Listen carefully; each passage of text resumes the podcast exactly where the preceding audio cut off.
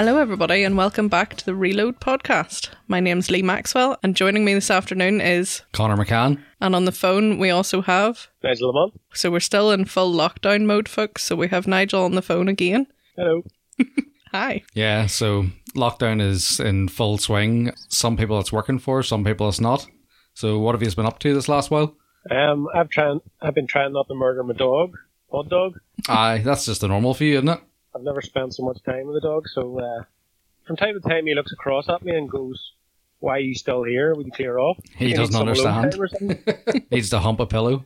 well, he does that anyway. You know, That dog has no shame. none, none at all. No, not been up to a lot myself. There's uh, a little debate these days. Um, with police checkpoints about and the disease on the go, you don't want to be about. Yeah, it's hard to Yeah. sneak and out run out in the car. Yeah, yeah. Well, I'm still working, so I take the distant thirty into work as much as I can. Uh, so that's my bit of pleasure, something to look forward to. Funny you say that. I'm still working and I've noticed a few classic cars on the morning commute. So I'd say there's a few people like yourself just want to take the thing out for a run using it as an excuse. Yeah, that's definitely what's happening. I noticed that myself actually. I can't remember what I seen during the week. There was definitely there was one Japanese performance car that stood out to me. Something daft like a S fifteen or a Skyline or something like that. And I remember thinking that's not the normal commuter car. And then there was Right. something classic like a Morris Minor, and I was like, oh, fair play. At least if you can get out get out in it, why not? I think I've seen a TR6 and a Mark One Escort in the last two. weeks. very nice. you don't see them very often anyway. No, not really. No, not really at all. And Connor's taking my Scirocco to work a couple of days just to give it a run, because otherwise it'd just be sitting here with the battery going dead. It'll be wondering what's happening. It, that's usually doing about 400, 500 miles a day. Yeah, Exactly. The Sciroccos went from doing around what eight hundred miles a week in the past three weeks. It's done fifty. So And good old notorious Volkswagen rear calipers. I'm just thinking, take it out for a run, get them freed up a bit. Aye, I'll start to see up all right. And the Bora, I filled it two and a half weeks ago, and there's still over half a tank, which is unheard of for that thing. I just spend the money on food now instead of fuel. I don't. I've spent nothing. I don't know. Food's yeah, food's about the only expense I have really. Um, Yeah. I don't know. It's good savings. Pump Yeah, it, pump it all back into the car Or the garage. or the garage. Yeah, it's that's kind of what I'm thinking of. Every, every time I go to buy something stupid, I'm like, no, put it toward the garage bill. There's never been a time where so many cars have been clean and so many gardens have looked so well in the whole existence of the human race at the minute. Yeah, everybody's got very productive this past while. Well, some some some have turned alcohol, but uh, you know, I tell you what, I I've got to the stage now. I don't know. I kind of quit drinking and see now that I don't have to drive anywhere. I'm just down and about, and I'm like, I'll grab a beer. I'll grab a beer, and then you realize you're like, fuck, I'm half cut here. we played a we played a Skype game the other night with a few friends of ours, the Shed Sixty Two guys, and Yeah. I think we started about half seven, and by half nine, I remember thinking, well, it must be late enough now because I am I'm fairly pissed here. It was half nine. in two hours you were ready for bed. I had half a bottle of Jack Daniels on me, and I was like, yeah, I'm fucked here. I, th- I think that's what a lot of people have been doing recently, just to sort of get by, FaceTiming people and uh, WhatsApp groups. Sort of memes have been flying about, and then I've been involved in a couple of pub quizzes as well. You know that sort of thing, online quizzes and Yeah, they're uh, good Zoom fun. and stuff like. There. Lee's actually put together a few there last night, was it? Yeah, the last few days.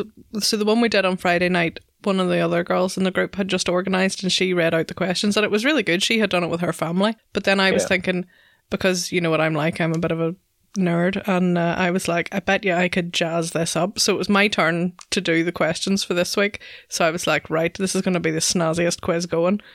And then, so we did a trial run with my family kind of group chat last night. So we all got on Skype and I was able to put the questions up on the screen and have little pictures and stuff. So we did a music round over the phone and everything. So I really enjoyed it. I wish I could do stuff like this all the time. I've had so much fun putting them together. And I've got next week's quiz ready to go already. So, what about you, Lee? What have you been up to?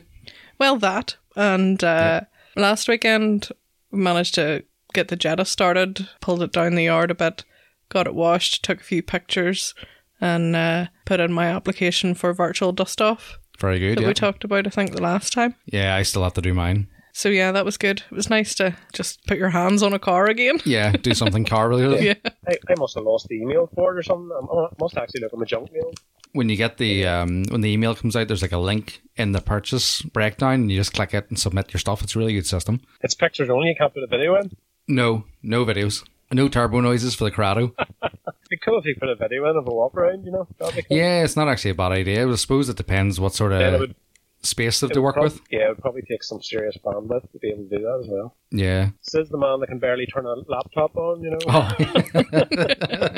yeah, so I haven't done very much car related. I helped Lee last weekend with washing the car and take a few photos and things like that. But I'm hoping this week I'm off now. I'll get tore into the workshop and try and clear a bit of space. It literally looks like someone has pulled everything off the shelves and left it lying in the middle of the floor. I wonder is- who that could have been. Yeah, that was pretty much what I did back in November. so went into it there last week and then realised why I hadn't been in in around four months and closed the door again. I think this week I washed the daily, the daily, the A4, got a real good deep clean and a couple of coats of wax, and then uh, re-waxed the Corrado again, put the cover over it, and walked out. Very nice. Keep her good. I tell you what, the amount of people I've seen washing cars this past while, the detailers will reckon it in when they open again. Oh, aye, yeah. The Swirl City. yep. The detailing companies might be suffering because of lack of vending or whatever, or trading at the shows, but I'd say their online sales are pretty good at the moment anyway. Yeah, they're bound to be because there's people sitting at home with nothing to do and thinking, at least I can go out and do this and be productive. Especially because the weather's been so nice. That's one thing I noticed over the years talking to traders of detailing products. They found dub shed. There's a lot of people came to build their stock up for the show season, so we Uh-huh. done a good trade in that dub shed. You know, Yeah, and suppose being season opener, it's the first time people sort of realise I haven't got this, I haven't got that, and then they'll buy it there for the show. so now people know they're going to be in the house for at least I would say a month or so. So they're just going right. I'm going to do a full detail in this car or my wife's car or whatever.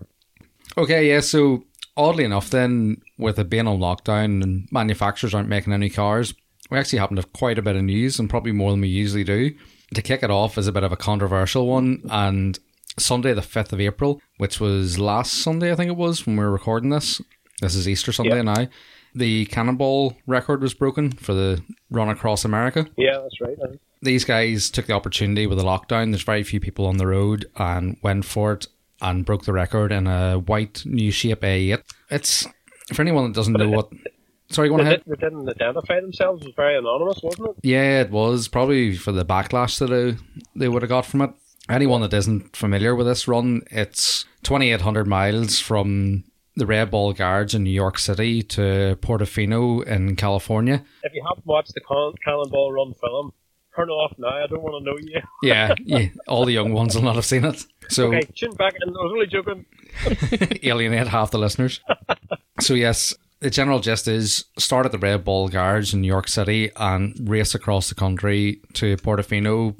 There's no particular route. You can take any route you want. You just have to get there as fast as you can. They beat the record by approximately 45 minutes. So the total time they taken was 26 hours, 38 minutes. That is absolutely insane. It is, yeah. Any of the record attempts that didn't beat previous ones, and even the previous ones that have been beaten, are mental because they're in around the sort of 28 to 30 hours mark. When you think driving across The most memorable one for me was uh, the boy in the M5. Alex Roy, the- Alex Roy. I think I've seen a few sort of YouTube videos or films or whatever. And all the radar equipment and detectors he had in the car was just hilarious. yeah, Alex Roy was the atten- the attention obsessed. to detail, bigger fuel tanks and different things to make it so he wouldn't lose time at filling stations and stuff. the likes of Alex Roy and even previous guys that have competed to do this, the attention to detail, as you say, and like the preparation into things, not only for modifications to the car, but like radar equipment and things like that that they had with them to do this. Where these guys, from what we can tell, they had two boat tanks in the boot for extra fuel. They used vinyl to cover over some of the back lights so there was less light output from them, and a GPS device, and they just went for it. But I think also when I watched the one about Alex Roy, they done their research, they timed it that would avoid the least traffic in the different cities that they're passing through at different times. Yeah, as in like their start time dictated when they would hit different cities. Yeah, When you work it out, then that it works out roughly about an average speed of 105 miles per hour, and that actually that's not an average moving Av- speed. Average. Yeah. Average. That, that's not even an average moving speed. That takes into account fuel stops, so that's a serious pace that you're doing when you're on the pipe. I actually I was looking up previous record attempts, and the one that these guys beat was previously done in 2013, and it was set in a E63 AMG Merc, which was tuned to 700 horsepower. And Oh, tidy. yeah, so it seems to be the German equipment is the the job for doing it. But one thing I did notice was the technology that they had in the car and the modifications they'd done to the car compared to what the guys in the 8 have done. So the previous record attempt, it was done, they had a custom larger fuel cell, two radar detectors, laser jammers. They actually had an aircraft collision avoidance system in the car. So it meant then that, yeah, if the police planes were around, they could detect those. They had brake and tail light kill switches. That all the carbon fiber on the car was covered in satin or like silver vinyl, so it looked like a fairly standard Merc to anyone. The vi- there was vinyl over the back lights as well, and they actually shaped it to look like a Honda Accord, so that if someone seen it and re- tried to report it, they would recognize it as a Honda Accord as opposed to a Merc. The police scanners, CB radios, and probably most impressive of all, a thermal scope on the roof, which is controlled by a rear, rear passenger, so they could spot cops for like way, way in the distance for heat traces. so you can understand how they beat the record as opposed to taking advantage of this time when everything's locked down. But it's it's a strange one for me, and I was talking to this a bit Lee with Lee yesterday off air. I'm very conflicted on it. The car guy said to me is like, Yes, go for it, that is brilliant and you took a good opportunity. The other side of me is kind of like the moral side. Believe it or not, I do have morals. And you're sort of thinking anyone that if they cause an accident, they're stressing already strained emergency services. And Yeah. if they hit something on the road, that is more likely an essential person going to their work. Uh, it was a very selfish act, is the way you look at it, I would say. Yeah, as I say, I, I'm very torn on it. A few people posted about it on Facebook. A friend, Corey Sterling, that runs the VAG Fair shows, he had posted about it and we debated back and forth. And then he said he would give it a go and pay for my flights to come over. And I sort of thought, yeah, that would change my mind. The morals would go out the window there. Yeah, well, the only difference is if you get caught, he won't get deported because he lives there. I know, that's my problem. I'll, I'll not And be allowed back to America. Yeah, you'll never be able to go back again. So, Be some you would, you would gain, gain the nickname of El Bandito, Connor. El Bandito. if you might say that is me already. you've obviously never seen Connor's passport photo because that's exactly what he looks like. yeah, it's terrorism at its finest. the South Armagh Bandito. It's That's a past life. I can put a picture up of you with a balaclava on that car show, Connor. You can indeed, actually, that's right. we should post that. Might never get back into another country again. One thing that kind of got me about this, though, was the quote unquote officials that adjudicate these type of races. They were come out and they're sort of up in arms saying about it, and again, taking kind of the moral ground with it. But to me, that's a null point because it's an illegal race for a start. And what those guys are doing is putting lives in danger, only not only their their own but other people's. So it's kind of a bit of a get on your high horse sort of thing. You know, it's what right do they have to say that these guys did wrong over what they do normally? It's like the Spider-Man meme, basically. It is, yeah. This is back and forward. They're the same people. But no, I did I did think that was a bit strange now. But I suppose they have to come out and defend it somehow. I- think to a certain extent, there's certain areas of America that are taking coronavirus very lightly too. I think there's an aspect of that. Well, that's it. The other big thing was the beginning of this is in New York City, and at the minute, New York City is absolutely ravaged with the COVID nineteen. So you're starting there and potentially carrying it on with you. Next up, then we have supercar owner Benjamin Chen. For anyone that's more than likely has seen this because we're all locked down, nothing to do, only look at the internet. Crashes. I think I've seen it shared about a million times this week. yeah, I didn't even know this guy existed until this happened, and now that I do, it, it needs shared. He crashes Gambala GT in New York City. There's a few like on street videos people were taking with their cameras. There's CCTV footage, and basically shows him speeding, losing control, and hitting into a parked car. Which is sort of like fair enough. Anyone can do that. It's a supercar, and you're not going to be a total angel all the time. But when you throw it in reverse, select first, and then try and drive off with half the car dragging behind you, that's kind of where you hit a problem. Yeah, I, I watched the footage of it. It looks like he bent in half. Uh, Yeah, he just, he, he hit hard. he just but he sent it up the road away with the wheel hanging off. But it sounded so good. He did. And th- yeah, I, I sort of wonder is it because the exhaust or something broke off? Did it sound really well? It just sounded like an F1 car, but sure it is an F1 engine. Realistically, he got a few blocks and then hit another three parked cars, I think it was, and then came to a stop. just for good measure. Like you might as well do it properly.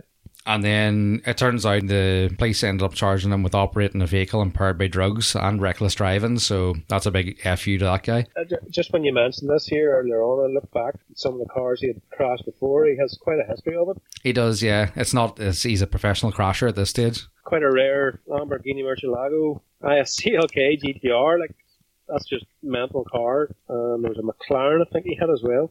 Yeah, if you're not a fan of supercars, this guy's doing you a favor.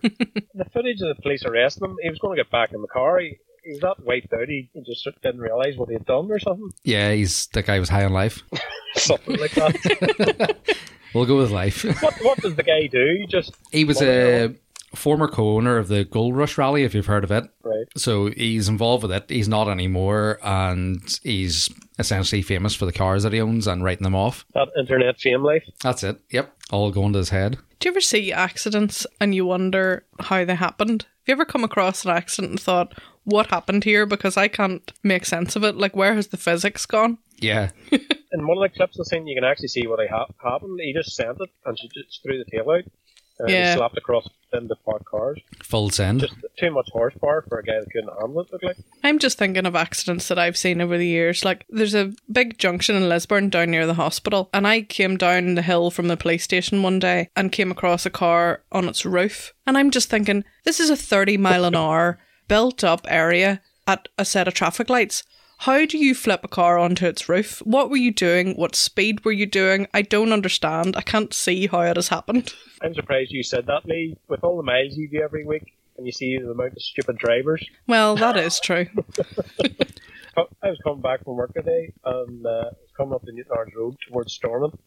And was this guy, and I I think he thought he was in to get in Stockholm. He was just cutting in there the traffic the whole way up the road. Yeah, it is crazy. Some of the people driving on the road a minute's definitely taking advantage of it. In, in my head, people people are sitting thinking, oh, there's nobody on the road, I can drive as fast as I want. But the police at the minute are patrolling more than ever. Yeah, they've literally They're nothing to do. get- They're going to get caught. Like some cops sitting there with nothing to do except watch for Yeah. people speeding. Yeah, I was coming out of work last Saturday evening. I must have came across six or seven cars on the road home. S- uh, Police car, sorry. No, they're they're definitely out and about. In conclusion, Ben Cheng is, is a numpty. Yeah. We'll leave it there, will we? yeah, we'll leave it there. Our third piece of news then is a rather strange one. This guy in England, John Brayshaw, he purchased a house around six months ago. He's a gardener on lockdown. What do gardeners do? They do their own garden and was digging holes for fences and he struck something hard with a spade, kind of dug around it and found the roof of a car. He's reported as saying that he thought it was a bit strange that someone had buried the roof of a car, so he dug around it to try and get it out, and it turned out the entire car was there. Was it a Mark III Golf? Unfortunately, not. No, It wouldn't be there anymore. It'd be rusted away. so Too much metal. he uncovered a, a full Ford Popular. I think everything was there, right down to the number plates, except for the wheels. And the thing had essentially been dug a hole, turned it on its side, dropped it in, and a light covering of soil over it, probably about a foot thick. Be interesting to hear the history of that car. Yeah, I think he's he's put out for appeals to see if anybody know about it or what the story is with it, but there's no knowing how long it's there. It's a bad case. It's well, well rotted. Yeah. Generally, you find things like that if something's happened to it. It's been used in a robbery or it's been stolen or, you know, something bad's happened and somebody thought, right, how do we get rid of this thing? Bury it in the garden. They used to come across cars, do you remember quite a lot, buried in quarries and stuff, and Yeah. front end cut off them to order, obviously, and then just the rest of it Yeah. dumped in a quarry. There was a spate of that with Hondas here around 15 years ago. EK9 type R's. They were going missing and then they were chopped the front ends off for conversions, sold on, and then kind of just buried in quarries and kind of get dug up a few years later when guys were legitimately digging for stuff. There was a gentleman not too far from where I used to live, and he was involved in that carry on.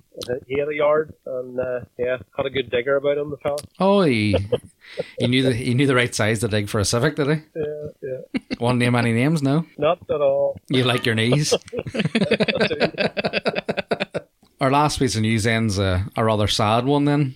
As of this morning there, Stirling Moss has died. Yeah. Stirling Moss, I'm sure there's not too many that don't know who he is, is an ex British F1 driver and he died at 90 years of age. I was doing a bit of reading up on him. Outside of his Formula One career, he broke five land speed records and an MG at Bonneville Salt Flats, averaging 245 miles per hour back in 1957. Back then, that's a serious pace. Even now, it still is.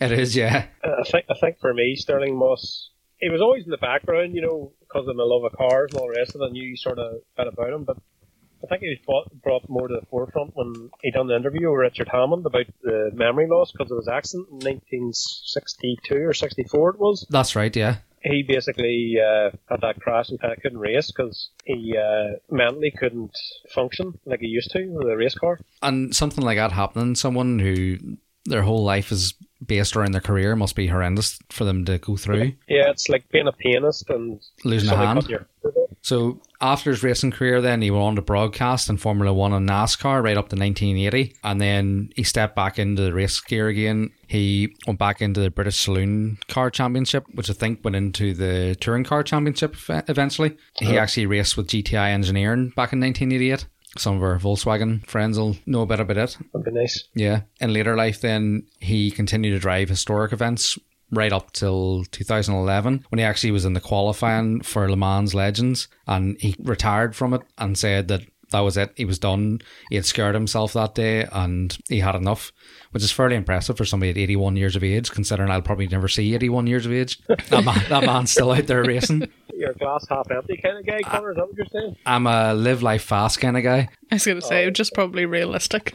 Yeah. or live life fast or live life fat, one of the two.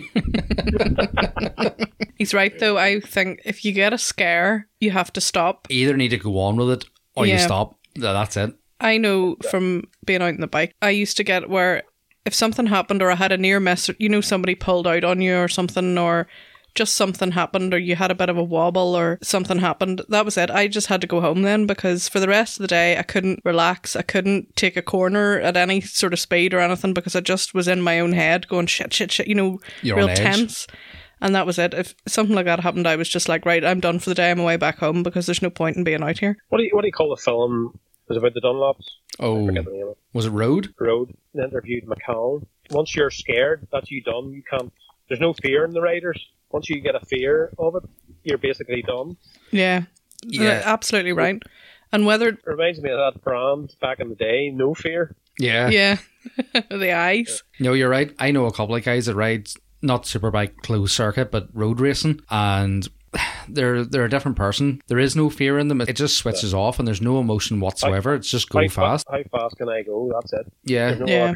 So as you say, if anything infringes on that at all, it's going to affect you. With me, normally it was just that particular day. Mm-hmm. And then if I went out again the next day, I was grand again. But even so, I still couldn't do what those guys do ever. No, I think uh, because I have there's too much of my brain always working in the background, going, well, but what if you know that just sheared off, or what if that wee nut just wasn't quite as tight as it might be, or what if this? It's always in the back of your mind, or it was in mine anyway. And I think if you're going to do those serious speeds and serious racing, you can't let any of that stuff even enter your head. no, you have to stop. I'm not pathetic. I, I always check my fast clamps on my road bike when I'm going into work because they come off like my road bike. You could be doing 30, 30, 35 mile an hour, and I don't want them popping off. And that's just a road bike. Yeah, yeah. You're not doing 180 mile an hour. You know, there's fast, there's fast release clamps in them. Like, and when I change tires, or whatever, I, I'd be very sort of paranoid that they're tightened correctly. No, you're right. Yeah.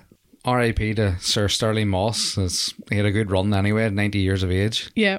Just like to mention that our podcast is supported once again by Reload.global. Head over to the website Reload Global and check out some of the retro motorsport clothing accessories. And we're pleased to announce that we have a discount for all podcast listeners. If you just enter at checkout the code podcast15, gets you 15% off your order. Yeah, so head over to the website, check out our stuff. Some real cool stuff from the 80s and 90s motorsport. Designs are mainly done by 8380 Labs in America. Would really appreciate your support. Right. So this week we're going to talk about John DeLorean. So we're going back. What do you think of when you think of DeLorean? Uh, Back to the Future. Time travel. Well, there's much more, much more of a story than that behind DeLorean. So the DeLorean Motor Company was set up in the 70s and 80s, but I'll go into that detail in a, in a, in a short while. But just want to give you a quick background into Mr. John DeLorean, who started up the DeLorean Motor Company. So he was born 1925 in Detroit. He was a very well-educated man. He had a couple of degrees. Uh, one of them was engineering. I think he had a law degree of some des- description. Might help But in later he life. started off life well, and once he had graduated, he was straight into uh, Packard Car Company, um, which is not going today. Connor, is that right? No, I don't think so. It's one of those ones that got absorbed, like a lot of the firms over the years. No, he made made a name for himself very quickly in Packard as an engineer when he helped develop. Um, he, he basically spearheaded the development of the Ultramatic automatic box. Yeah, so that catapulted his career in Packard. Packard were known for producing over-engineered, pricey cars. He helped improve the brand for years. He helped refine his engineering skills and very quickly became the head of R&D in Packard you think of that, like in a few years, that guy has just shot up a company, become head of R and D. Even in his early years, you can see he's quite a clever guy. Yeah, he, he was some guy that was going places like anywhere that he worked. He always riz through the ranks. Diamond in the rough, as they say. Yeah, very rough. So, uh, 1956, then he was headhunted by the vice president of engineering at GM Motors. He was given the choice to go to one of the five divisions in GM, you've got Cadillac, Buick, Pontiac, Chevrolet, and Oldsmobile back then. So he was on the fast track, a great career. He decided to go to Pontiac as an assistant to the chief engineer. So back in the 50s, Pontiac had a reputation of an old person's car, but John being John seen that as a challenge. So his first dip in car production and his own project was the Pontiac Tempest. Just looking back at the information on the Tempest, John basically took this by the horns, and it sort of reminds me of the development of the Mark 1 GTI. Back then, a small body car in the GM range was limited to a 5.4 litre engine, but John developed it sort of like a skunkworks of GM, and he rammed into it a 6.4 litre, 345 horsepower engine. Sort of behind the scenes type project. Yeah, so that's what made me think about the Mark 1 GTI. Yeah, very much so. In 1964, there was 40,000 orders put in for it, but GM didn't like it. I don't, I don't know what happened in detail, but there was only ever 5,000 ever produced. Okay. From looking back at the information, he was with Pontiac then until 1969. Then 1969 was a very very big year for him. He was made the head of Chevy. Very good. He's Yeah. rising through.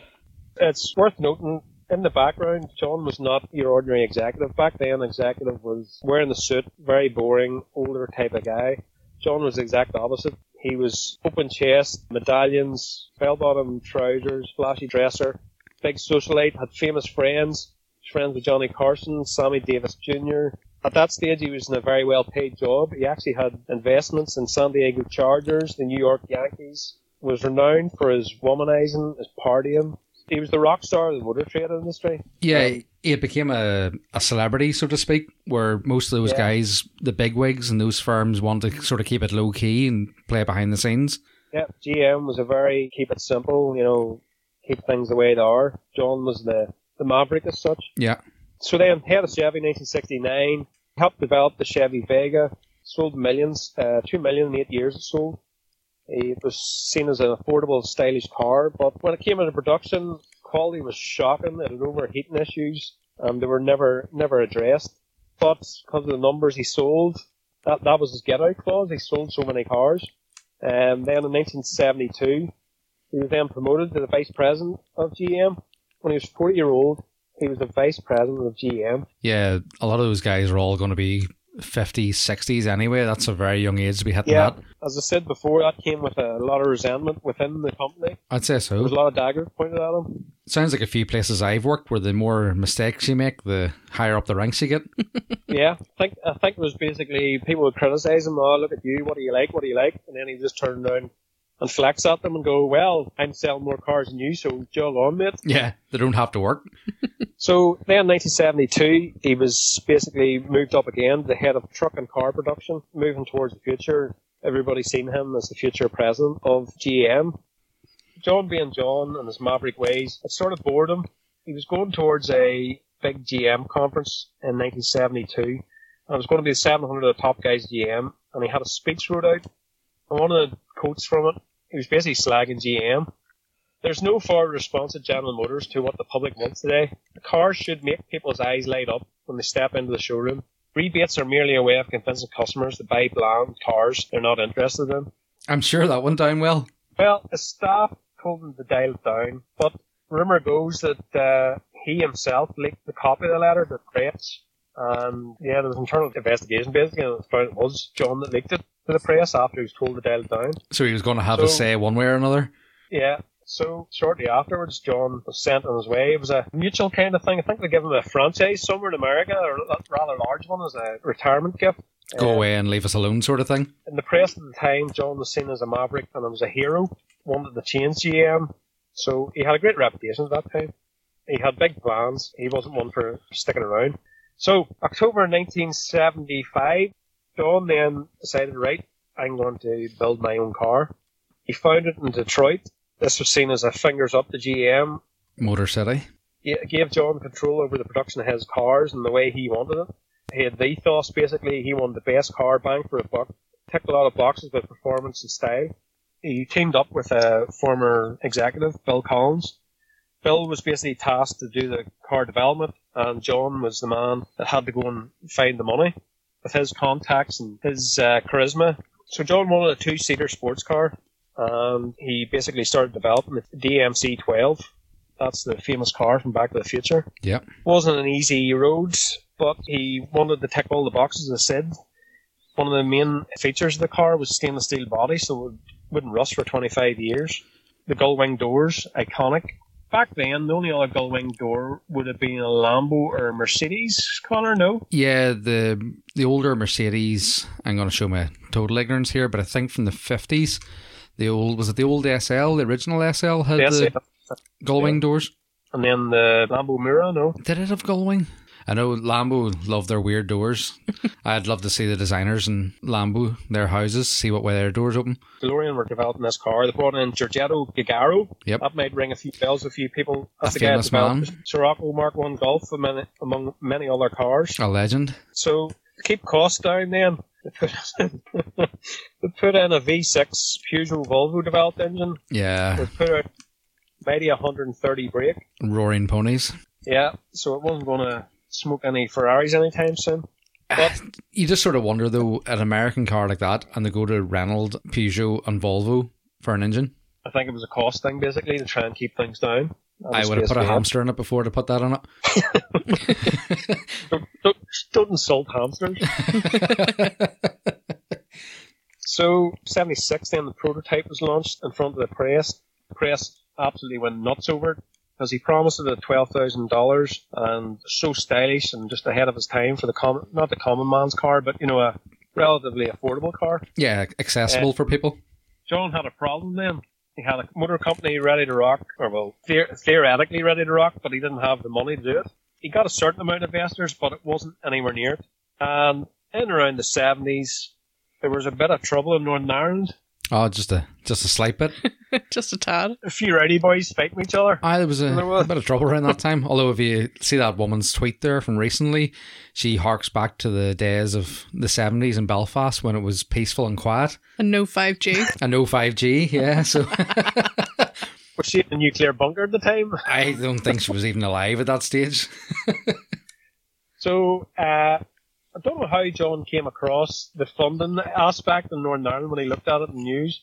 Maybe there was something came up in an article somewhere. But the Industrial Development Board of Northern Ireland was trying to get jobs in the Northern Ireland, and they were basically throwing at money at companies to come over to Northern Ireland. So John's ears perked up. He salivated at the thought of free money, and he convinced the British government to let him build a factory in all places, Dunmurry in Belfast. And just on that topic there, though, you're saying about trying to get investment into Northern Ireland with businesses. I'm only 31, and I can remember a time before you had like your big supermarkets from England over here. You know, you're you and Lee probably remember as well. You didn't have Tesco's or Sainsbury's or things that are the norm now. Supermarkets in Northern Ireland, they weren't a thing back in the. There's Stewart's. Yeah, uh, Crazy was- prices, there I remember. Crazy Stewart's and Crazy Prices. They were local supermarkets. Yeah. Nobody wanted to come here, so the fact that he Nope. did was a ballsy move. I remember the first Sainsbury's opening at Forestside, and it was like mind blowing Yeah. to people. Like it was, Look what we have now. and they had. I remember the big thing that everybody was talking about at the time. I don't even know what age I was, but I wasn't very old. But it was like they had ostrich burgers and crocodile meat, and you know they had a whole section of exotic meats. And everybody was, was like, It "What?" was like a, a Christmas continental, mar- continental marketer, right? That's. Yeah. Anything beyond sausages or bacon in Northern Ireland's exotic. The, pro- the problem back then was any English or British company came over, the IRA just blew them up. Exactly. yeah, pretty Yeah. much. I suppose if he was an American company coming in, it didn't seem too bad. No, no. Yeah, so he got 140 million dollars. The deal was 2,000 jobs, and at a time where unemployment was in just stratospheric figures in Northern Ireland, it was welcomed. So Especially around Belfast. green light was on, and uh, they started building a factory in Dunmurry, West Belfast. It was a great thing for the area. Like I was listening to an interview, just it was a short interview on YouTube, and some of the workers talking. And I I grew up in the 80s, but in the 70s it was even worse. But the hatred back then was just intense, and to have something. People, people in the factory were saying like some of their best friends were the other side of the community Uh huh. you know, it, it, it actually did bring people together, and it was a real great thing for the, the country as such. Yeah, it sort of forces you into a situation where you learn that these people aren't any different than yourself. So they kicked off then, started building the factory. They brought in a famous man called Colin Chapman. Oh, You yeah. know him, Connor? Lotus F1 fame. Yes. Uh, So he was brought in. I don't know how he dropped the ball in the handling of this thing, but there you go. no, I don't- it might have been a lost cause. Like asking him to make a loaf of bread handle. Yeah, we're, we're moving into the 80s now. They're meant to start production in two years. By this stage, I think it's been four or five. So they started producing them. I think January 81 was the first models rolled out, and the production quality was shocking. Reviews were terrible. Performance, surprise, surprise, was crap. Handling was terrible. As I said, that's surprising for Colin Chapman. But the bonuses for the car was style, gull wing doors, no rust. Something people hadn't seen before. And the flip side of it, it was far dearer than a Corvette. So in America, it, it didn't stand, stand a chance. Yeah, why are you going to Yeah. buy uh, that over a Corvette? 1981, the 9,000 cars built in 21 months. There was a famous advert by MasterCard, but he advertised a gold-plated DMC-12. It was $150,000 back then. And one Um, was sold. Five were sold. Five? There's a boy in Texas who's one of them. I don't know what the other four are. And probably in Dubai. Melted down. Melted I will. By 1982, bearing in mind this is right in the middle of a recession, so not a great time to launch a semi-luxury car. Or No. Anything, really. Yeah. It's like launching a car today. Yeah, we'll give it a go. So by 1982, only half of the 7,000 DeLoreans that made were unsold. The DeLorean company was 175 million dollars in debt, Whoa. but there was a clause in the contract which stated more jobs would mean more money being released. So John, being a smart man he had, he employed more people so he could release more money. Sorry, he was making his money off the grants as opposed to selling the cars. Yeah, but in the early 80s, there was a change of government.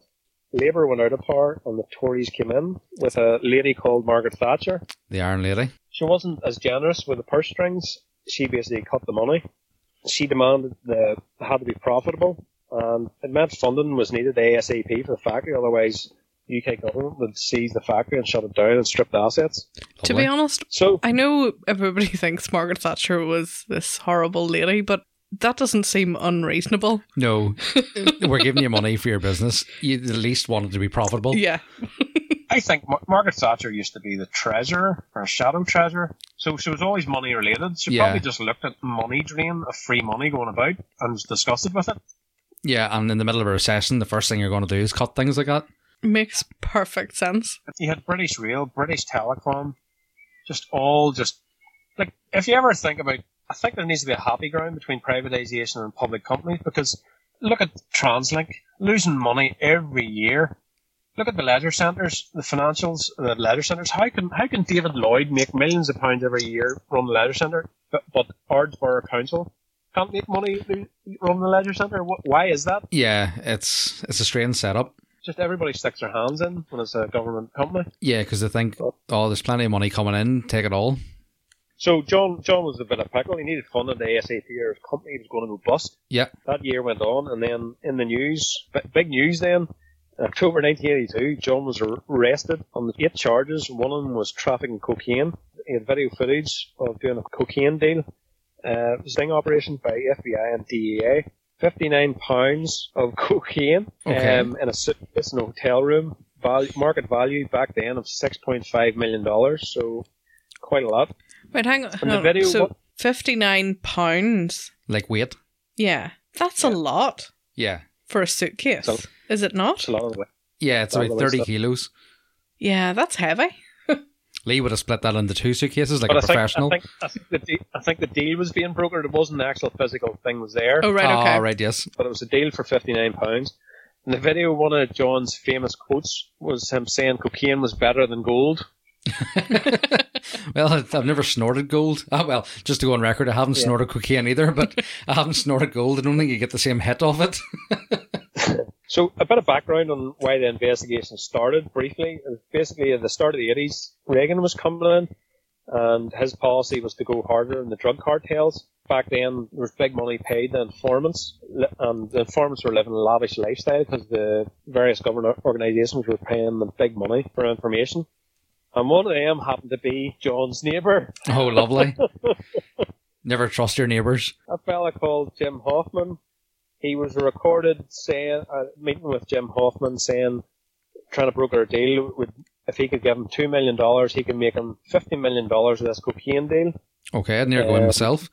So the FBI and the DEA staged a meetup. It was involving uh, Morgan Hetrick, who was the importer of the drug at the time. It was just basically a, it was a staged meeting of a banker who could get John the two million pound, and that was it. They burst in and arrested him. So of all, of all the videos and stuff that they had, you thought, right, John's going down here.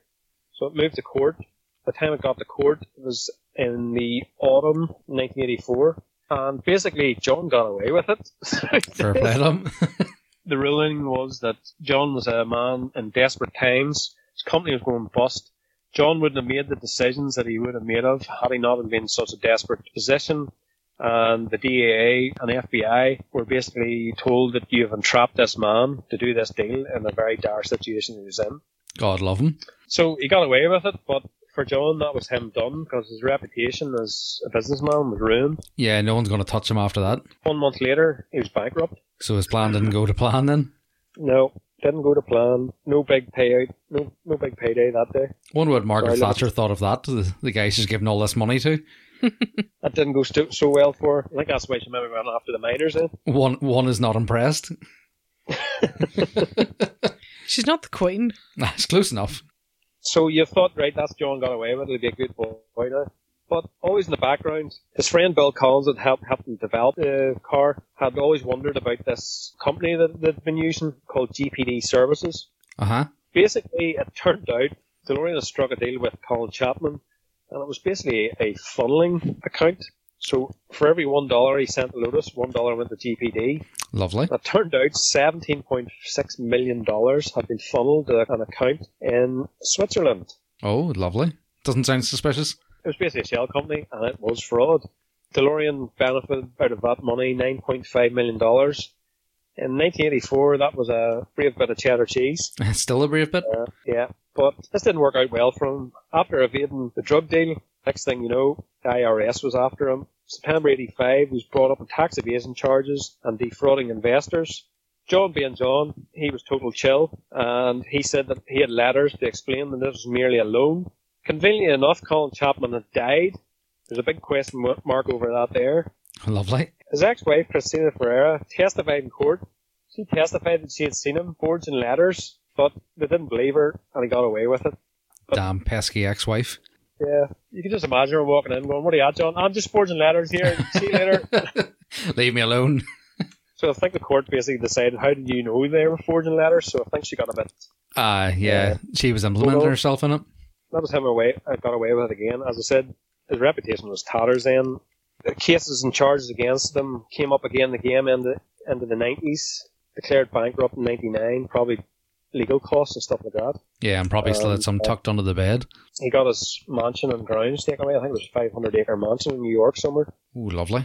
He died eventually on March 19th, 2005. But one of the biggest things to come out of the whole fiasco was basically the Back to the Future film. It didn't save the company, but it made the car iconic. Probably one of my favourite films Yeah. Back to the Future. Definitely up there Just- for me. I remember it being on Christmas Day, probably in 1988 or 89. Back then, you didn't have online streaming services. Once it went out of the cinema, you had to get it on videotape. We, did, we didn't have a video player back in 1988, I don't think. So when it came on BBC One on Christmas Day, I was like, wow. Yep, you're glued to it. You seen the DeLorean? Um, it's just so cool. John actually wrote a letter to the screenwriters and the production company of Back to the Future and thanked them for making a car that he had poured his life into making uh, so iconic. It was a very big deal for him getting on the big screen, and it basically made it a future classic and an icon of the modern world. Yeah, well, there's actually a few of them local to us. I would say it's a sort of 50 50 split between guys that keep them good and restore them or do them up like the Back to the Future car. So, you know, it does lean heavily on it. And then most of the young ones that know about them or have an interest in them, even right up to our age and older, is more than likely down to that film. Because there's a lot of field Yeah, cars over the years. And The film made it, uh, and give it a cult status, basically, the film. that's it, yeah. Like you think of the amount of other failed cars over the years that just fade into nothing. Yet this thing has Yeah. lived on and probably is more popular now than it ever was. When everything went south with the car, it left massive warehouses of parts, Yeah. which meant that they could, you could basically rebuild and you or you could build your own DeLorean if you got enough parts. That's And right, I yeah. think a company, in, I think it was here in the company in Texas, basically bought most of the parts. There's rumours of them starting up production again here soon. Y- yes, they're starting to produce them under like a s- small manufacturer uh, license, essentially. So they're not Right. classed as a large manufacturer of cars, so they don't have to go through the same like crash standards and safety standards. They're more like a kit car builder as such, so they can get away That's with it. building it as the old ways. Let's hope hope they put an LS in it or something. Yeah, well, I was going to say VR6 Turbo, but they're equally crap.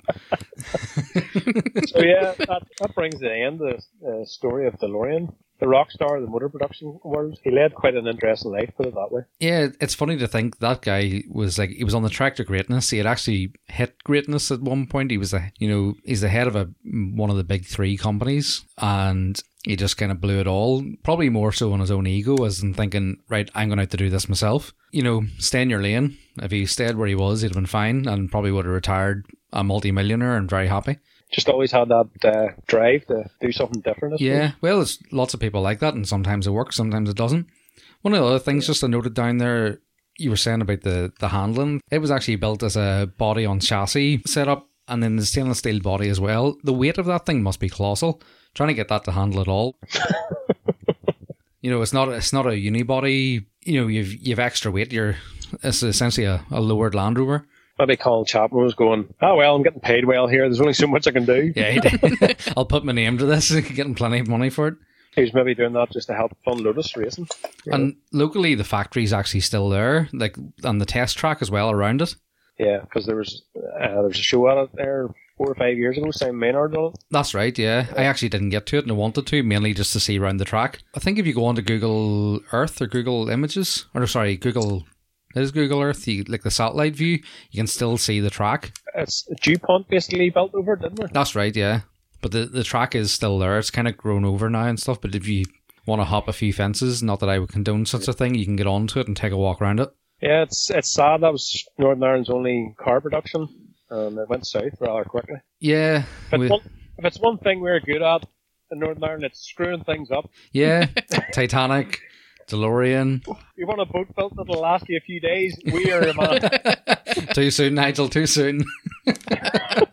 It was fine when it left here. That's it, yeah. Taillight warranty. yeah. Right, that'll wrap it up. I think. Yeah, thanks very much for that, Nigel. It was good. No sweat. We'll move on now to our questions section. So, first question comes from Buster Conrad, Okay. and he asks, "Why do your trailer hitches in Europe all look like erect penises?" Because we're a horny, horny lot. That's it. I I thought this was a strange question, and then when I googled ours, it's like the swan neck type one, and then I googled theirs, which is like a bolt through setup. It actually is right. How does the bolt hmm. through setup work then for like turning, like a pivot point? It's all pivoting on the ball hitch as normal, so it's fine. Oh right, okay. Yeah. I, I assumed the ball part was the part he was referring to. All right, no, it's the whole thing. We'll uh, Okay. we'll post pictures of these erect penises and balls for people. People will be just so excited to see these. actually. exactly. I wonder if it's anything to do with the size. It's all about the size, Nigel. Hashtag team medium. Next question is from um, Cobar envy. Next question is from W underscore eight O R L Y, which is our friend Borley. Yep. He asks, Over this whole lockdown period, have you had any rows or beatings of your other half? And what have you guys been at to keep busy? Asking for ideas as I'm going out of my mind trying to keep busy. I follow Borley on Instagram and Snapchat, I think it is, and he's keeping himself busy by torturing his poor partner. Oh, poor He likes, a, Becca. he, likes, he likes a beer too, so he does. He also enjoys a good beer, that's right. But I do feel sorry for his missus because he is torturing that poor woman. The one one- the other day with the one- air horns. Did you see that Ah, one, Nigel? yes, that's the one. Their horns is brilliant. yeah, He's lucky she didn't have a knife in her hand. yeah. uh, Well, she's a hairdresser. She's handy with a pair of scissors. Well, good luck finding her and him. Yeah, keep him busy. I suppose it just depends what you have access to. If you've, we're lucky enough that we have a, a bit of land around the house. You know, we can do a few things around it. Working at the cars, you know, I, I know he's not he's not stuck in a flat the way some people would be. You know, so if you can get out and do something, I, I feel sorry for someone at the minute in an apartment. That would just be absolute torture. yeah, you're you're in a cell there. Like Lee and I were barbecuing the other night, and you're just sort of looking around you, thinking you're lucky to have what you have. Yeah. But yeah, keep him busy. You know, YouTube. There's a lot of content on YouTube to watch, and if you're into like technical stuff, anyone wants to drop me a message, I can drop them so much stuff like that. It's it'll keep them busy for days. Working on projects, whether Disney Channel was a big thing for me. oh yeah, yeah, I've noticed your consumption of the Marvel films. yeah, I'm just I'm in the, I'm just starting Endgame, so Yeah, no, it's, there's plenty out there, but it's just whether you can stick the repetitiveness of some stuff is main thing, well, I've been doing my quizzes. I did an Easter egg hunt for Connor today, which we're part way through. which kept me amused greatly, coming up with little riddles and things and hiding things around the house. And I'm a big child, so I just enjoy doing it. Yeah. but yeah, I, I know it's I hard. think a I think a thing that's neglected too is actually reading. Yeah, big time. I really enjoy a book, and if I get furloughed from work or laid off, there's a lot of books that I need to read that I'll get through.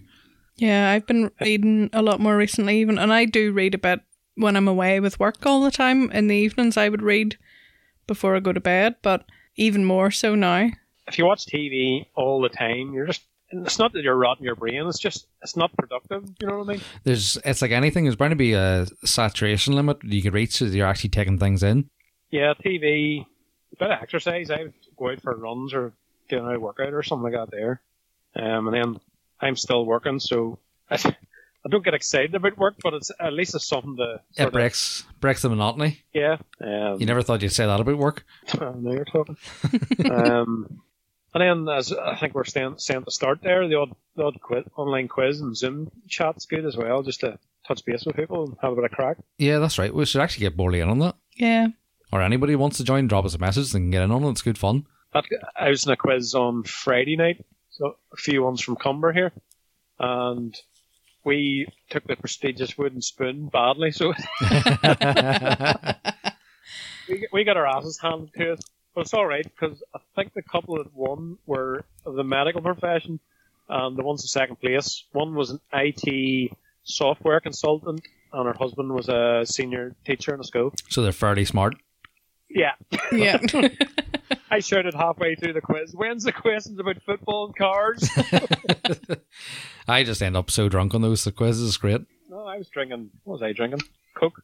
I- Coca Cola. Is. I was drinking pints of Jack Daniels like they're going out of fashion. Oh, very good. and it, we we started one at half seven at night, and I ended up really drunk, and I thought, oh, it must be near twelve o'clock, and I looked at my phone, and it was half nine. So good crack. I went to a, a table quiz, like a fundraiser thing, a few years ago with a group of friends I went to university with, and one of the rounds in the quiz was about Dallas, the TV show. And uh-huh. obviously, like we didn't have a clue, and I, I think we wrote on our sheet before we handed it in. In the end, it was like, "Can we have a couple of points because none of us were born when Dallas was on TV?" Yeah, it just reminded me how stupid I am. That quiz the other night. Yeah, a, a lot of things remind me of that. Yeah, thanks for it. Yeah, Next question is from Ryan Cudlip. yep. He asks if you could visit a car factory for a tour inside, what would it be? I was lucky enough to have a tour of Pagani a couple of years ago when I was in Italy, with the Zonda being my money no object car. It was a dream come true. I want to go to Wolfsburg. I just do. Yeah, I think that's a big thing for all of us. I say you're the same, Nigel. Yes. Um, if I could go back in time, I think I would like to go to either the BMW Motorsport division that done all the DTM cars, or ProDrive in the nineties when they were building McRae Subaru. I would like to, if there was a list of things like where they don't do factory tours of certain manufacturers, I would get on some of those. You know, something that you can't just Yeah. already go and do. But some of the See when I see, see when I see YouTube videos and they're going around a motorsport workshop and the cars, e- even the likes of McLaren, the F1 car, it's just so interesting to see in round what's going on, half-built cars lying about. That really, yeah, um, I think that part of that there is following the rallies over the years, and there's a couple of rally car builder folks not so close. There's DG, DGM up and carried off. yeah, Back in the day, like they were building lots and lots of rally cars, and a fella that used to work in my DAF actually managed the workshop, so I got to look around at the old time. that's pretty cool. So yeah, that's that aspect of factories. But yeah, I would like to go to Wolfsburg. A couple of the guys that went over to Wörthersee, they've been to all three, and they say the BMW one's the best of the lot. That's interesting. Yeah. The Audi one's very disappointing. They were saying, Oh, that's Audi's for you. You know, Volkswagen. keep it keep it boring, keep it boring, Audi. I um yeah, as much as I'm not a supercar guy, probably some of the supercar ones would be my go-to just to simply see some of the engineering setups they have. Yeah, Koenigsegg. Oh yeah, that's There's, there's some YouTube videos there of some of the car YouTubers going around. I think it was Mr. JWW. He done a interview with your fella Koenigsegg. uh, Christian Robin's friend. He is an obsessed engineer, like See, yeah, I think that's what appeals to me about that is the sort of engineering side of it. To me, is what draws me to it. Not so much the cars, but the technology and the stuff that goes Yeah. into building them. he's so he's solely driven by excellence and innovation, basically. You, you can see it in the cars. Yeah, That that'd be a good show. Um, next question from S14OCP. While driving, I love to look out for abandoned cars. Any cool stories of things you've found? I have well, so, sort of two. A friend years ago, this is going back 25 years ago. He would uh, do a bit of contract work in houses for another fella, and so he sent to different houses to do jobs on. He phoned me one day and he says, I have a car might interest you." I called around this house. It was just outside Cumber, and it was a Mark II Polo Coupe AS. It had basically been sat for 10 years. I think I bought it for 50 quid. The boy didn't know what it was worth. Oh, lovely. I bought it. It was all oxidized and stuff. I, I had a Coupe AS at the time. Bought it for 50 quid and flipped it. Made myself a couple hundred quid. Oh, I, I'd love to have something like that now. but that's not really a barn find. I suppose the best one ever was my wee Mark 1. It was the girl I went to university, university with.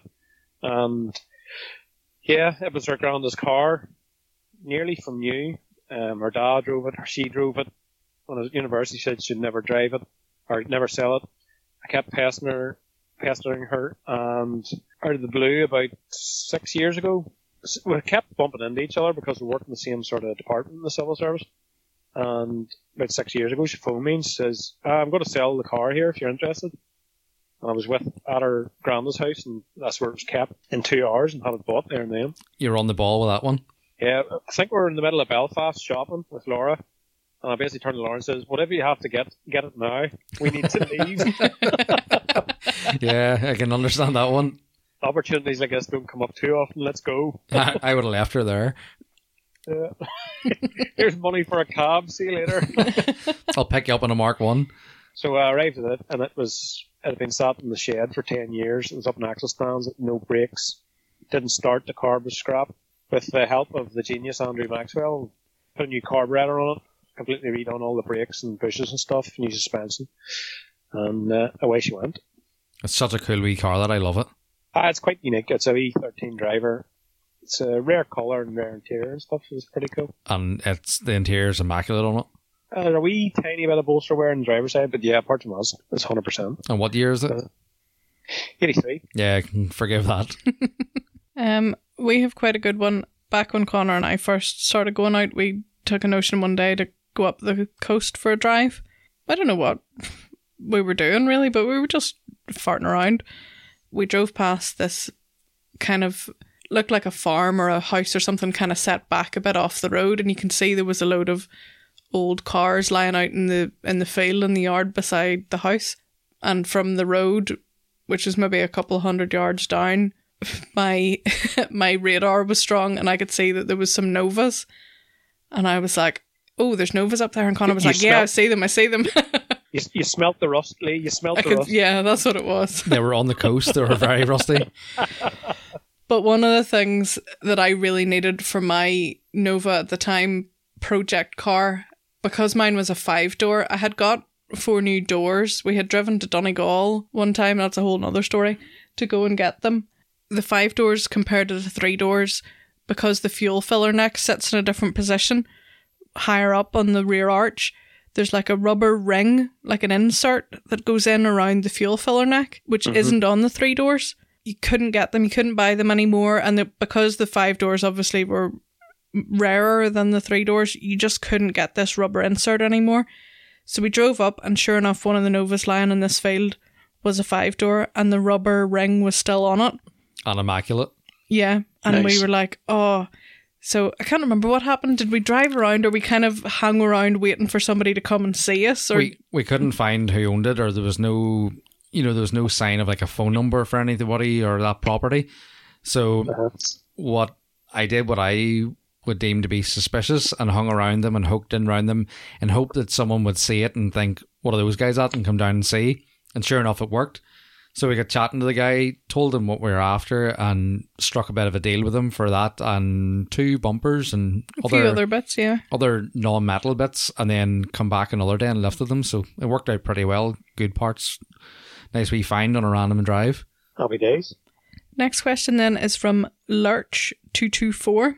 Shout out to Chris. Was chatting to him in Comber during the week there. Big time listener. Fellow Comberian. He says, What attracted you to German cars? And what are your top three favourite non German cars? That's a really good question. I like that question. There's two things that attract me to German cars. First thing, I think I talked about this in the first episode, was basically I grew, I grew up. My formative years were when my father had German cars, Uh-huh. and then the second thing, the second thing that drew me to German cars is the finish and the quality. Yeah, I'd say you're right there. Even the older stuff is a lot better than stuff of that era. When I slam a door, I don't want to be, don't want it sounding like a tin box, basically. No. and there was another half of that question, wasn't there? Lee? What are your top three favourite non German cars? I have so many going ahead. Sorry, do you want to answer the first question there? I, I'll answer. I You didn't yeah. answer. So we'll do that next then. For me, attraction to German cars was, um, and again, I think we talked about this in earlier episodes, was me going to Edition 38 with a group of friends. And it wasn't the finish as such about them or the quality of them, it was the styling at the time. And I really, really liked how like subtle things were. And even looking back, it wasn't that subtle compared to now. But everything was like, you know, low and wide and aggressive but subtle modifications, and that's what I'm really into. It was the scene that attracted me more than the cars. What would you like? It's I guess I'm kind of the same. It was more the scene, and I got into German cars specifically more from meeting you and, and some of our other friends. People that I hung around with were into Volkswagens and BMWs, so that's kind of how I got into them because before I was a kind of at a distance appreciator of all cars. I Uh-huh. like cars and motorbikes and that kind of thing, but no specific genre. I just appreciated nice cars, nice bikes, but it didn't really matter what they were. Yeah, because you had you had Fords, you had Jap cars and stuff well Yeah. before, yeah. But yeah, it- it was more the the people and and the and the scene, I suppose, in the inverted commas, but and the shows, the Volkswagen shows were always much better than the others around the time that I was getting into cars. Jamie Orr summed it up well when he was in the Revival Motoring podcast, and he was talking about the VW scene. And he basically says anywhere in the world you can go to, and there'll be a VW scene somewhere. That doesn't apply to most car manufacturers or communities, but Volkswagen, you can almost be guaranteed you go to anywhere in the world and there'll be a VW scene. Yeah, whether it's air cooled or water cooled, there's always going to be something. Yeah. Very good. So, what's your top three non German then, Nigel? Oh, non-German. Um, I'm a real fanboy of FD RX7s. I just Yeah. love them.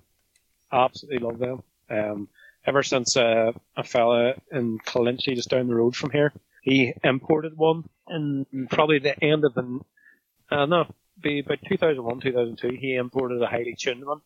And I remember he used to come to the cruises in it. It was a white one on like, uh, I don't know if they were Enkei or what wheels they were, but they were three spoke, Uh huh. um, carbon fiber spoiler. I just thought it was absolutely awesome. I No doubt think I remember that car. It's a boy who owns a piling company. Also have a real soft spot for phase one or phase two 106 rallies. One mate had a 205 rally, and then another fella, Gilpin, he had a phase one and two phase two 106 rallies. I really like just- those. They're just a car with a good engine and a fantastic chassis and light. Yeah, they're a proper driver's car. I, th- I think from factory they had the heads were flowed from factory. They had a high lift cam. I think the light and flywheel. But they just the, the rev like a VTEC. I'm pretty the sure 80s they've no power steering as well in them. Everything's very stripped back Yeah. and basic. I think a lot of them ended up doing the Clubman series rallies or Yeah. road, road off basically. And a lot of guys swapped 16 valve engines into them from like the, the GTIs as well. Yeah, uh, yeah, I think they're a fantastic car. Um, my third car then would be a Mark II Escort. My dad used to have them, and I just just love them. I think that's a strong choice for anyone. So that's mine. Rounded up. For me, then, uh, as everyone probably knows, I'm a secret Honda fanboy. So I'd probably have to go for an EG Civic. Wouldn't really matter what trim or finish it would be because I would end up tearing it apart and building it how I wanted. But I really like the look of the EGs. A friend of mine, Simon, had one on hydraulics and three piece work wheels and a B18 from an Integra in it. And ever since I've seen it, it was just like, I need one of those. um, after that, I'd probably go American. Again, something into like the, the Hellcats, the Demons.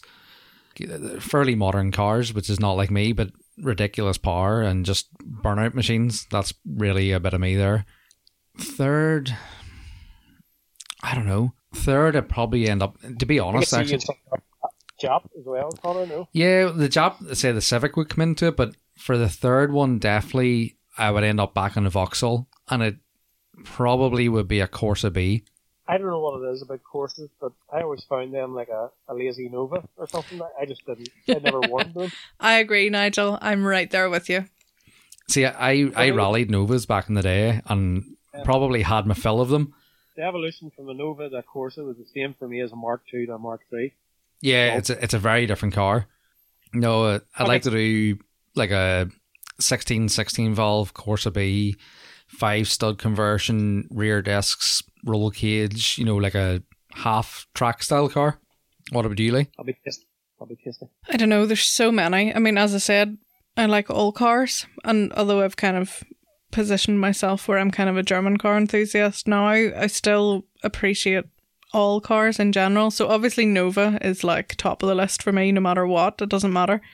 As you said, some of those modern American cars, some of the older American muscle cars and stuff, I love those. I love an R34 Skyline. I think I mentioned before a VR4 Mitsubishi Galant. Yeah, that's on your list. I love the old Evos, the rally card type Evos, like four and five. But at the same time, I still love the Evo 9 Estate. I like Yeah. an estate car in general. There's so many. Like it depends what I would be using it for as well. Like uh, if I was going to go out in the morning and buy a pickup, it would be Japanese.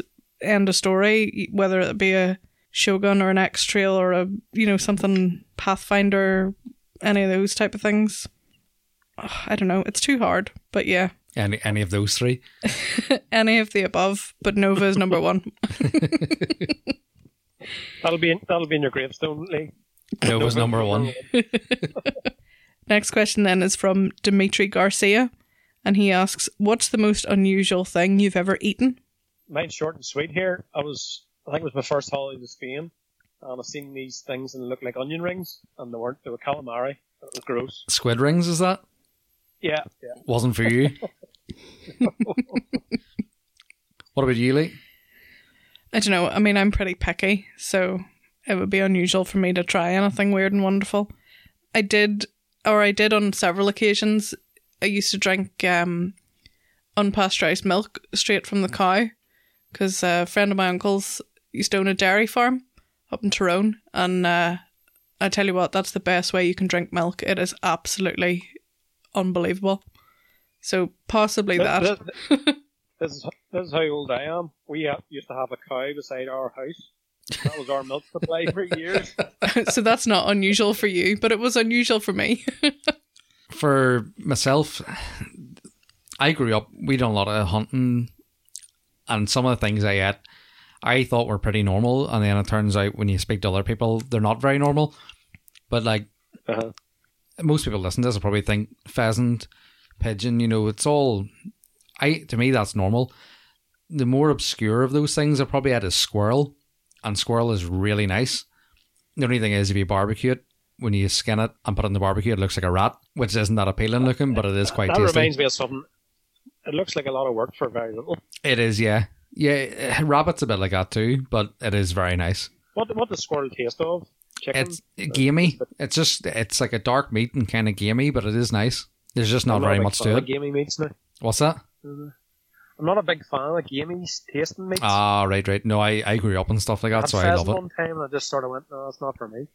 One of the Lee will probably tell you one of the first times. I don't even know if we were going out officially or not, but I went to lift her at her house one night, and she opened the door, and I had a tinfoil dish of pigeon sliced up and was munching away at it, and was like, "Do you want some?" It was lovely. to be fair, it was delicious. I like to throw people out of their comfort zone. I do like that kind of thing too, I must say. Um, Reckon Ralph has a couple of questions for us here. So his first is favorite Wu Tang song. I don't know if that's for you, Nigel. Is it? Uh, not a big Wu Tang fan. I can't even speak. That's easy for you to say. Uh, probably Gravel Pit's the only song I really know. Wu Tang. Yeah, I was gonna pick that because I must say I'm not super familiar with them, and I but I do like that song very much. I probably do know a few others, but that's the only one I could think of off the top of my head. Gravel Pit's probably the one that got me into them back years ago. It's sort of it was big on MTV and attracted me to them, and then ever since I've just been a fan of them. I probably have to go with Triumph, but there's so many good ones. Uh, a good friend of ours, Stefan, he and I are the fattest white people you'll ever meet. But when we stick Wu Tang on, we are far from it. Do you do you walk about wearing your different colour bloods and crips that sort of Oh, thing? I'm slinging Scarves? drugs on the way to work. It's great. A couple more like comments here from Ronan underscore H21. He says, Lockdown is ruining my rebuild. Shed is 30 minutes away and we're on a two kilometre limit. And he also says, I'm also trying my hardest not to buy BBS LMs in Japan as they are silly cheap. And I say, buy them. Oh, get them bought. That's that's bad timing for Ronan because he had a bit of misfortune with the engine there recently. So Yeah. perfect time for stripping it down. is a supercharged R32 engine Mark II, Fire and Ice edition, and he had it running really sweet and spun a burn. If if I'm right on that, I And- don't know exactly what happened. Just uh, got rod knocked. One of Yeah. the days he was out before lockdown. and those guys in the south of Ireland are getting it really tight at the minute because their lockdown actually states that they're not allowed to travel any more than two kilometers from home. So it's like a mile and a half. did- So did- Did you hear what TJ said? It's it's a two and a half grand fine or six months in jail. That's probably maximum, but I Yeah. don't think they're but that's the risk you're taking. like, I wonder could he move in with the Mark II and work on it from there? airbed. Could be a good job. yeah, away you go. But yeah, it's a pity. Like this is the time you would be working on this stuff, and in, in that situation, he's not getting it. Another couple And here PS, from. buy, uh, buy LMs if they're cheap. Yes, by LMs indeed. Yes, correct. Another couple here from Reckon Ralph. Um, he says only three hire cars left in the world. Pick one and why. Convertible yellow V6 Mustang, cornflower blue AMC Gremlin, or a '92 Astro van. I'm gonna go with a Mustang because America. Even though the Americans won't agree that a V6 convertible Mustang is America, but for me it is as close as I'm gonna get. Yeah, I'd be okay with it. Like I'm not prejudiced against a V a V6 versus whatever other Although if you're getting a five liter V8, you would be. I mean, I would like that, but you know, convertible. I don't really like yellow in general, so that might put me off a little bit. But if it was for a hire car to just go and hoon about and play American Badass loudly out of the speakers, I'd be right there. Because that's what America's all about. Yeah, I I had to look up what the other two vehicles were, and uh, the Gremlin looks class. It looks I- like somebody forgot to finish the drawing. yeah, it does. It looked like someone lopped the back end of it. The Astrovan looks cool. I quite like the look of it. I maybe it's because we don't get any of those three cars, but I would actually take any of them. yeah, me too. I was looking up to see the Astrovan. It, it's a real popular van. Millions of them sold. Yeah, they're really, really popular over there, and there's still loads of them on the road. I think it's like the the Transit of America, maybe. maybe Yeah. I'm completely wrong. I don't know. They're just everywhere. Couple more here I'm all from about that. va- All about that van life. I'd go for the van. uh, next one from Raf is what's the first thing you're going to do when the lockdown is over? I couldn't decide. Um, I would, I would be getting together with friends again, or just going on a cool drive somewhere in one of the cars, Yeah, I can appreciate that. or or combine the both. Get go out on a drive with friends, and go and have dinner somewhere, or something like that. Yeah, I was thinking the same. But to, for me, it'll literally be go further than the driveway. Yeah, literally stepping out onto the road. three and a half weeks. Lee still hasn't left the property. That's wild. But yeah, I can't wait to get back in the car. I'll probably have forgotten how to drive by then. Do, here, do you want me to lend you a dog? You know, so you can tend to take it for walks.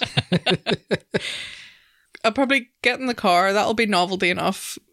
Go visit my family and then go meet up with friends and go for ice cream. All in the one trip. I'm still getting the drive because I'm going to work, but I want to go. Well, I want to just go for a proper drive, see friends, see family, and I really want to go to the cinema because I miss going to the cinema. Yeah, that'll be good.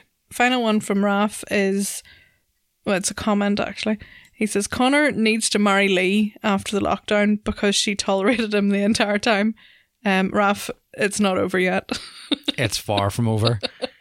We will actually probably kill each other at some stage, but for a couple who see each other two days out of seven a week, generally we're doing fairly well three weeks in. yeah, I must say. It's a it's a big adjustment for a lot of people with Yeah. lifestyles. I think you'll test quite a few relationships coming up to this. yeah. We're good though. We're good. Lee loves me. I was So speaking- far. I was speaking. I was speaking to the policeman there, and he was saying that domestic abuse is going through the roof since lockdown. I actually seen that on social media somewhere. That's crazy. Like all, all joking aside, that is fucking ridiculous. Some people are used to being out in the house, uh, out of the house, away to the pub, and not spending a lot of time with their family, and going from that to just with them all the time. Yeah, There's some maniacs who just can't deal, can't process it. I always find that weird because I've always worked in like quote unquote male dominated environments, you know, construction, manufacturing, that sort of thing. And you always hear guys complain about their wives and kids, and I sort of think to myself, why do you bother having a family? So I'd say those guys are the guys that are potentially trying to beat up or shoot their wives at the minute. but to sum up, Lee loves me. I'll be fine. I might kill her. Yeah, yeah, okay, you can try. Um, next question is from David Jack Hill. He says, I know it's probably been asked a thousand times, but has there been any more thought on Dubshed? Will it even happen this year if everything calms down? I'm gutted to lose my first indoor slot after five years of attendance. Sad, crying face. Sorry for your loss. yeah, Yeah, I think the Um, the Rona's going to dictate that one, and the Nigel. it's all up in the, the air until we see what's what's what happens. Basically, um, who's who's to say that this might roll on for months and months, and they might let mass gatherings happen again for dear knows how long. So, Even this year. yeah, Yeah, Um, it's it's not a nice thing to think of, but there's no knowing what's going to happen. the guys, the venue um, managers and stuff, they've been super cool. Like they're very flexible and all the rest of it. So when we can, we will make it happen. But Yeah. there's more important things in the world than that, I'm afraid. Yep, We'll get you squeezed in again soon, mate. it'd be good. that wee polo he's built is pretty cool. It'll be well worth Yeah. it getting indoor. I actually, I actually raced him at Enniskillen in the Corrado. Right? Oh, back before he put the bigger turbo and stuff into it. Yeah, Yeah, very good. it was bumper to bumper up until about 80 or 90 mile an hour. And then what happened? I started to pull away a wee bit. Ah, very good. um, Up the old them, school. them wee polos are, them wee polos are a great setup. Yeah, they're seriously Team capable of T a and car. Uh, next question from our friend Robin at Studio 10 Detailing. He asks one slightly more expensive do it all car or lots of cars to do different jobs. I think I can answer this one just without even answering it. I already have six or seven cars, so obviously I like more cars. yeah, the fact that I have six cars in the yard and none of them finished answers that question for me. What about you, Nigel? Guess, guess what I'm going to say. We're all in that game, are we? Mine are on the road though. Mine are on. Ah, thanks very much. Not all of them, Nigel, thank you. oh, I nearly taxed. I nearly taxed the Corrado there, so that's so. Oh, good Essen- man. essential runs. That'll help no, no, if no, you're before stopped. this whole before this whole shit show, you know. No, no, Mr. Officer, it's nearly taxed. You should be dealing that into work. I was actually nearly going to take it on this morning to work. Love it. That'll be like a red rag to the police. They'd pull you in straight away.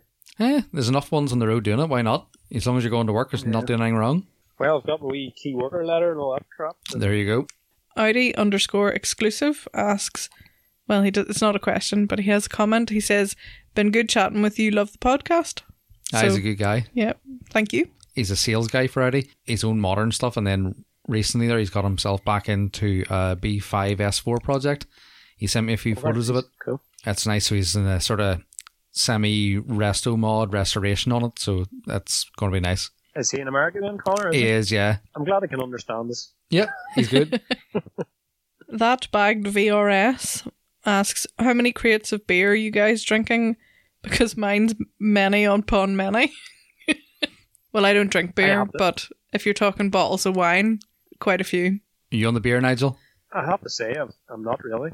Um, I could see it being a very slippery slope if you get into a habit. Well, I, I've know? noticed that with myself because I don't drink half as much as I used to anymore. And all week I've just been like, oh, I'm not driving. I'll grab a beer. I'll grab a beer. And it's, it is becoming a habit.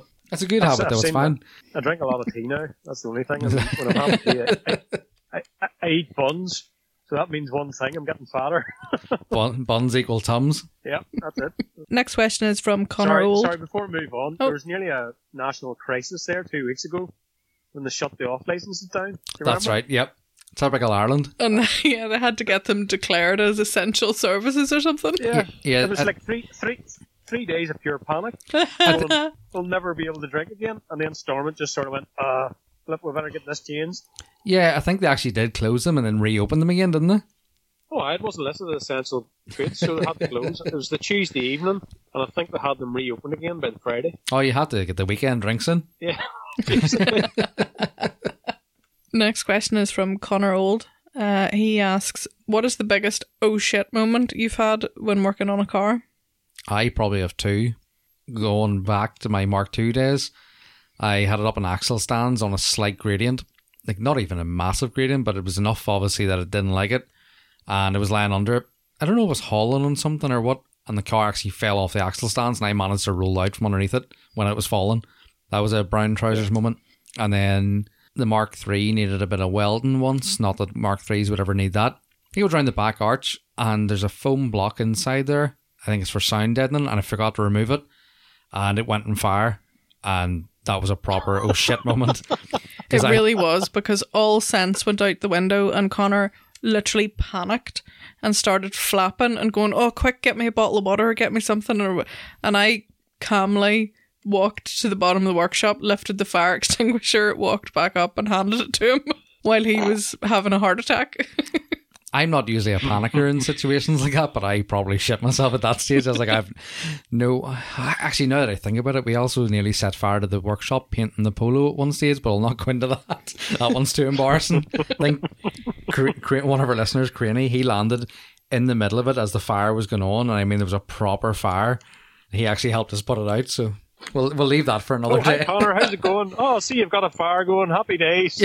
How you get the marshmallows? Yeah, paint, painting a painting a car inside a, a timber workshop, like a, a proper workshop where they make kitchens and other timber products, and then setting fire to the place wasn't great. What about you, Nigel? Anything? You remember the purple 24 valve Corrado I had? I do, yeah. I bought that out of England. Already had the 24 valve VR6 conversion done on it. Was a prolific Um, show car. Porsche interior and TT dash and all the rest of it. I was coming out of work one day, I was driving it, and one of the drive shafts decided the the passenger side drive shaft came off, leaving me stranded. Basically, whoever put the drive shaft on hadn't tightened the bolts tight enough. Oh, lovely. loosened. It came. I discovered that it came off. Got it jacked up. Got the drive shaft back on. But I discovered that when the drive shaft came off at speed, it had damaged the gearbox casing. Yeah. Man of limited means at the time. It was only a small leak, like leaping out of the gearbox. So I Yeah. thought if I just put some metal putty on this, it'll hopefully stop it from leaking. Okay. Right? Full bodge on, you know. Oh yeah. Well, I've done Um, similar with sumps before. So I jacked the car up, four axle stands. I thought to myself, right, I'll uh, jack it up here. And the only way to see if this is still going to leak is when it's driving. So I'll jack it up, stick it in first gear, and let it run. get underneath it and see if it's weakened for the point where the wee tiny bit of damage was done. Yeah, get the oil flowing through it. Yeah, off we went. Put it in first gear, second gear, third gear. Car was going. So it jumped underneath it. Happy days, it's not leaking anymore. At the same time, I heard a clunk, clunk, clunk, clunk noise. The Corrado had the full Mark IV loom in it. Okay. So what happens at 10 mile an hour in a Mark IV Golf? Oh, it locks the doors. So the car was locked, doing 40 mile an hour in axle stands.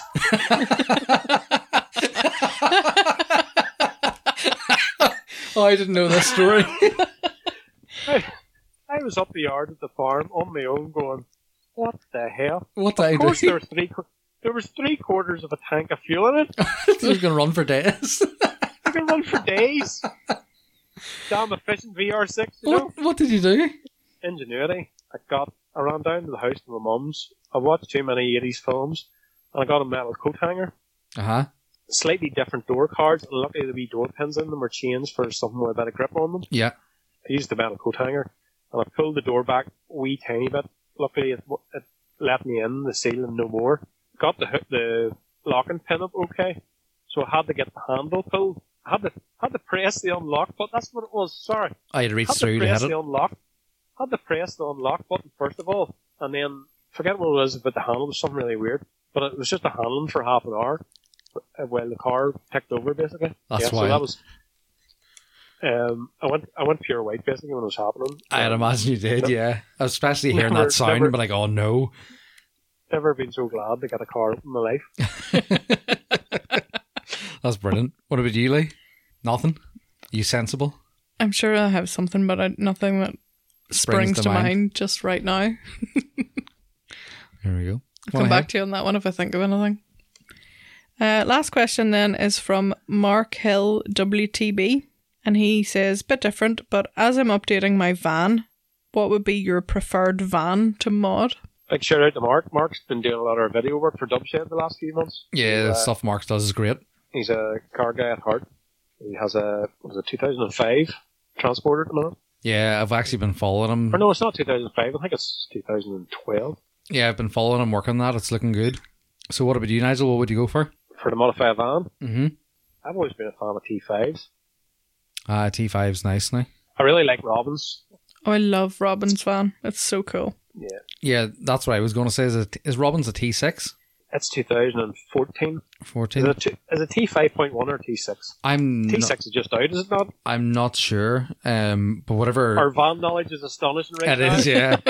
um, I know about practical work vans, but for like Volkswagen vans that I can't afford, I don't know very much about them. But seeing Well, I- Robbins, I ha- my, my white one's a T4. Ricky Main's old blue one was a T5. yeah, And then you reel the, you reel the facelift then. the that must be Robbins in the T five point one. Seeing And then I- his, what does he run? Twenties or twenty ones with there? 21's where, yeah. Yeah, that's class.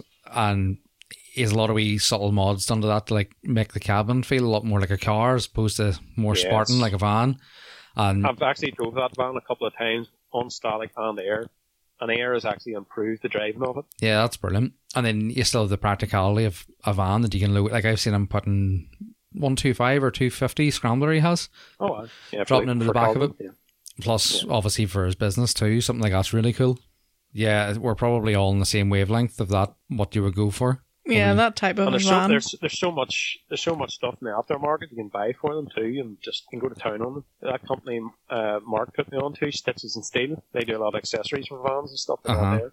Yeah, for for a work van, I'd probably be looking something French to be honest, going from experience. But for something to own and modify, Volkswagen the transporters are brilliant. It's hard to look past them, really, like isn't it? Oh, it really is. Yeah, such good driving and ah, the quality is unbelievable. Just they're a fortune. You you have to do anything to them.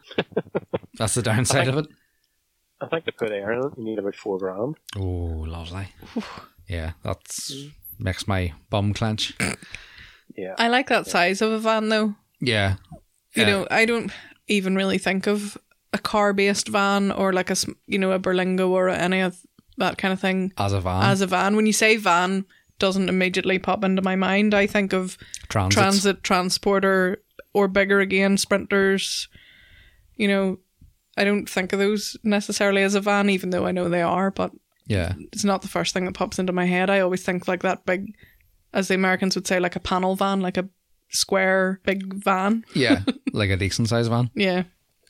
It's amazing how far vans have come to because I've been using work vans for 25 years. Yeah. And like we used to get LDV vans Oh yeah. back at the end of the 90s.